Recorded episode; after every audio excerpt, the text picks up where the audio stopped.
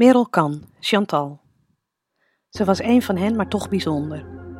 Maandagochtend vroeg zag ik haar tussen de groep stakende buschauffeurs in een witte partytent op de koude parkeerplaats van Connection. Haar haren schenen net onder de vaardige handen van Rob Sveers vandaan te komen en ze was zorgvuldig opgemaakt. René, neem een buschauffeur zonder snor in gedachten en je hebt een beeld, zat naast haar en ik had hem net gefilmd met mijn iPhone. Hij was niet van plan geweest om te staken tot het moment dat werkgever Connection zich onsympathiek opstelde en de stakers niet binnenliet.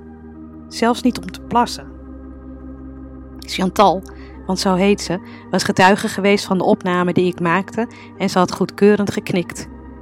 Toen ik klaar was, vulde ze aan waarom zij dacht dat het toch tijd was om op de rem te trappen.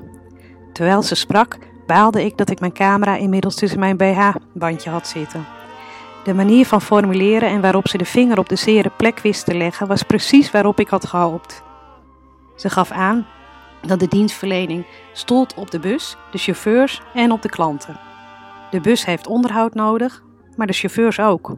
En klanten, ook als ze niet kwetsbaar of afhankelijk zijn, verdienen veiligheid en, als het even kan, een glimlach.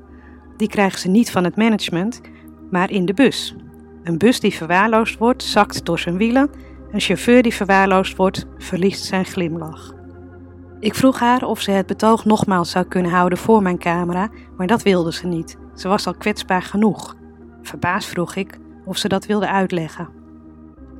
Dat wilde ze. Buschauffeuse Chantal was vroeger buschauffeur Ronald. In 2013 had ze definitief de beslissing genomen om zich te laten transformeren van man naar vrouw. Er staat nu een V in haar paspoort. Maar ze wilde niet voor de camera, omdat ze meende dat ze, ook door haar iets zwaardere stem, niet op de inhoud beoordeeld zou worden. Wantrouwend keek ik haar aan. Ik vergeleek mijn korte stompe nagels met de haren, fijn gemanicuurd en blank gelakt. Wat vind jij ervan? vroeg ik verbaasd aan René. Er kwamen meer chauffeurs om ons heen staan, alsof er een verdedigende linie moest worden opgetrokken tussen mij en Chantal. René keek glimlachend opzij.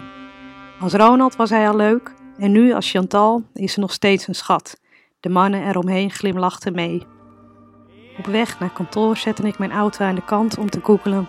Hoe word je buschauffeur?